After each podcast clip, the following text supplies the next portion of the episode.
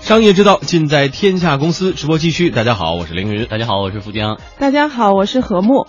接下来我们要关注的是电子竞技人气爆棚啊！今天之后，今年 NBA 总决赛就将鸣哨开赛了。呃，这项赛事的直播呢，每年都会吸引大量的观众。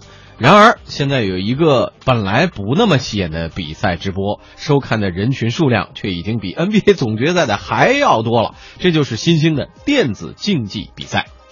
有数据显示，去年第七届美国职业棒球决赛的观众呢，总共有两千三百五十万；NBA 总决赛的观众有一千八百万。但去年在线直播网站对于电子竞技游戏《英雄联盟》世界锦标赛进行的直播，总共有超过两千七百万人观看。PLU 游戏娱乐传媒公司副总裁徐立超对于天下公司说：“英雄联盟的活跃人数数量呢，已经超过了任何一项体育比赛的活跃人口。”英雄联盟现在的全球的总人口可能超过了任何体育项目吧，因为在中国，我们现在的同时最高在线已经超过了一千万人，大概是同时有一千多万人在踢足球这个概念。月活跃已经高达大概将近八千万人。呃，我刚刚所说的是中国的状况。那么在全球范围内，英雄联盟的总的活跃人口已经超过了一个多亿，可能已经超过了所有的体育赛事的活跃人口。所以我们的直播收视可以碾压其他所有的那个体育项目，应该是确定的。世界电子竞技赛事最早呢，要从一九九八年开始说起。最初是由三星、英特尔、联想等电子厂商赞助，邀请全球的电竞高手们在一起打一场锦标赛。举办这些活动的厂商啊，都是赔本赚吆喝，并不从中赚取利润。而现在，电子竞技行业在世界各地都出现了类似体育职业联赛的俱乐部了。目前已经很完善的和传统的那些足球啊、篮球啊俱乐部同样的结构的俱乐部，在我们的 LPL 当中也已经有非常多。像 IG 俱乐部是国民老公王思聪投资的，像我们的 EDG 是珠江集团去投资的俱乐部。第三个部分是我们的一个赛事的联盟，这个联盟从成立到现在也有三年时间了，专门来负责俱乐部之间的合约、人员转会之类的这些问题。在中国，电子竞技于二零零三年经过国家体育总局批准，成为我国正式开展的第九十九个体育项目，并且在二零零八年被重新定义为。第七十八号体育运动项目，虽然电子竞技是否属于体育运动这个话题呢，到现在仍然是有争议的。但是电子竞技已经进入到迅猛发展的时期。根据腾讯调研的数据，中国电子竞技用户有一到一点二亿，电子竞技行业产值在一百亿到三百亿元人民币，游戏视频的用户量会达到一亿左右。嗯，呃，何木作为一个家长，假如说未来孩子要从事。这项体育赛事你会支持他吗？还是女选手？还真是这个对我来说特别纠结啊！因为我对这个项目一向好像有一点，就是我我们另外举一个例子吧，不举我的例子，比如说马云吧，我们这个用高大上的人物来做例子，自己的闺女不是？你知道马云曾经说过一句话，他说我绝不投资网络游戏，绝不投资电子游戏的项目。为什么呢？原因就是特别简单，就是他的家庭。当中，他的儿子在这个就是青少年阶段，就在这个初中这个阶段，是一个游戏的上瘾患者，就是沉迷于游戏，然后学习被耽误了，然后整个的这个成长都不是特别健康。所以，马云作为一个家长来说，他感同身受，他就看到了这种电子游戏给这个青少年一代所带来的这个负面影响，所以呢，他就。呃，他就说了这么一句话，说我绝不投资游戏项目。当然，后来他又违背了自己的承诺，阿里还是有了自己的这个游戏的这样子的一笔投资。而且有问题，这是一种需求，就是说，你呃，如果这个游戏你投了就有。你不投呢，这游戏没人做了。你可以这么想，但是你不投，自然有别人在做。但是我觉得马云对他来说比较矛盾的地方，就是他是作为一个商人，他要看到这里面确实有利可图啊，是有利润可赚，而且呢是毛利率那么高的，特别赚钱的一个项目。但是作为一个家长来说，我觉得他的心情肯定是另外一番样子。所以我现在也挺能理解马云作为一个家长的心情。啊，那就我们就说说这个原因了哈，呃，都是作为职业竞技活动。那为什么现在就是说，像喜欢篮球啊、足球的人数啊、橄榄球的人数也不少？为什么现在后发电子竞技游戏观赏的人数、喜欢的人数会逐年增加，甚至已经远远超过了像 NBA 这么火热的游戏项目？为什么呀？你比如说，你也你也抵制？我我我我我再说一句啊，这个数字啊，就包括它的这个统计的结果啊，帮嗯，这个刚才我们的被采访对象所介绍的这些统计数字，完全跟我的生活的感受确实有一些差距啊。我我只能说，这个不符合我在日常生活当中的一个观察啊。嗯呃，但是嗯，比如说他在这里头还说这个这个电子竞技是否属于体育运动？我当时也在想，为什么这个属于体育运动？但是但是我很快就释然了。比如说你说象棋、围棋，不是也属于体育运动吗？所以这个呃属同一类吧，我觉得他们就属于同一类吧。电子竞技大赛我还真参加过。你看看，我你参加过比赛？嗯，我参加过某网吧杯 CS 大赛，就是他举办的这个某个网吧举办的活动。我那时候还是学生嘛，然后呢，你要参加比赛，每个人交十块钱参赛费，嗯，自己组队，五个人一队，然后这个完全可以按照游戏结果来论胜负嘛，就一轮一轮几进几几进几这种，很容易就就就决出一个最佳的队，然后这个网吧会给他颁发一个就是多少多少小时的这种游戏的时长等等等等的，报名非常火爆。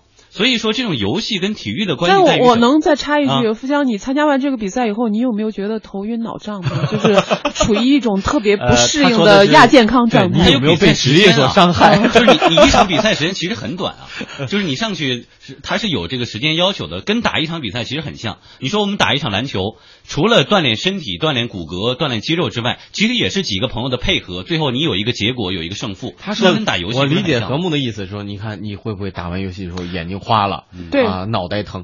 我说这个可能要归结于，如果是职业，就是职业性伤害。打篮球的，但是我打完一场呃，比如说网球赛之后，我觉得特别淋漓啊，特别痛快。李娜退退役也是因为病痛伤害啊。你为什么痛快？因为你是有节制的，是吧？打游戏有节制的，也未必就会有很大的伤害啊。好吧，呃，这看得出来，实际上何木对于本身这个活动还是有个人的一些观点。但是现在说起来，它发展成这么大规模，不得不承认，你已经没有办法阻止否认它是一个。产业它已经形成一庞大的产业了，是呃，而且呢，尤其是看到一些呃比较知名的机构都在投资这个领域啊。刚才说到有一些著名的投资人，嗯，然后再包括呃像一些媒体公司，像浙报传媒等等啊，都是用高价收购了像这种电子竞技类的啊这样子的一些公司，所以可见这是一个呃这个方兴未艾的一个市场。嗯哦，呃，只是只是祝愿说他不要影响青少年的健康成长吧。作为投资的角度，你可以同意，但是如果有家人有参与这项活动，你会阻止是吗？对，是应该是这样的。哦，你看多矛盾呐！好，我们有一小段广告，广告之后回来继续关注。国之重器，坚守创新，徐工集团勇攀世界工程机械产业最高峰，徐工徐工，祝您成功。肾虚。有时是在过度劳累之后，腰腿酸痛，精神不振，好像身体被掏空，是不是肾透支了？想把肾透支的补起来，汇仁肾宝片，二十二味中药，温阳补肾，扶正固本。肾透支了，试试肾宝片，把肾透支的补起来。他好，我也好。咨询电话：四零零幺零四八八八八，四零零幺零四八八八八。好，我们继续来关注人气爆棚的电子竞技啊。有业内人士说呢，目前中国的电竞环境啊，在全球仅次于韩国。中国电竞选手的待遇和奖金、电竞解说的收入、从业人员的从业人员的薪资都比往年有了非常显著的提高。据了解啊，目前有很多电子竞技解说的年薪动辄上百万呢，有的高的要达到上千万元。哎，不过呢，电子竞技选手的收入相对解说就要低很多。国内顶级的电竞选手月薪呢在一万到两万，其他收入呢就要靠比赛的奖金了。如果能夺取英雄联盟世纪大赛的奖金，五人团队可以获得数百万美元的奖金。嗯，但是非一流电竞选手的收入那就差的太多了。啊，我们采访到一位朋友小郭，呃，是乌鲁木齐一家网吧的老板，他也投资了一个电竞战队，一个月。呃，连工资带奖金啊，最多也就五六千块钱。我们给他们赞助就是每个月固定工资三千块钱，然后还有比赛的奖金都是他们自己全拿的。如果能打到大一点的比赛，场比赛也能拿个万把块钱。小的比赛可能也就是个两千、三千这样子的，然后五个人再去分。每个月假如说没有比赛打的话，那就只能拿网吧固定给他发的这三千块钱。如果有比赛打的话，能拿个五千块钱吧，六千。小郭说，他自己投资电竞战队本身也是亏损的。目前做这方面投资的人都是出于爱好，而不是出于赚钱。你假如说是要如果说是以生意人的角度来看的话，那肯定是不值的。投入跟回报是不成正比的。国内基本上大多数人做投资都是因为喜欢，没有人说是为了赚钱。你就跟那个万达集团的那个王思聪一样的嘛，他有钱嘛，他就玩嘛。IG 战队就是他建的嘛，他有钱啊，他可以随便玩。不管他赔还是不赔，这个战队对于他来说都没有任何的影响，他就是单纯的自己喜欢玩。嗯。嗯，小郭这么情况大家也都了解了啊，跟和睦的状况真的不太一样。这是位于因为爱好而去做，那但是他认为投资是不合适的。呃，在美国、韩国这些国家呢，电子竞技目前已经成为游戏产业当中最赚钱的一项活动，孕育出了众多的明星玩家。这些电子竞技游戏明星在一些人心目中，甚至取代了传统体育明星的地位。他们中的许多人凭借其庞大的粉丝数量，轻松跻身百万富豪之列。但是目前在中国这个产业发展还不够成熟。PLU 这个游戏娱乐传媒公司的副总裁啊，徐立超他表示呢，他们希望能把中国的电竞职业联赛复制成为像 NBA 那样的商业联盟。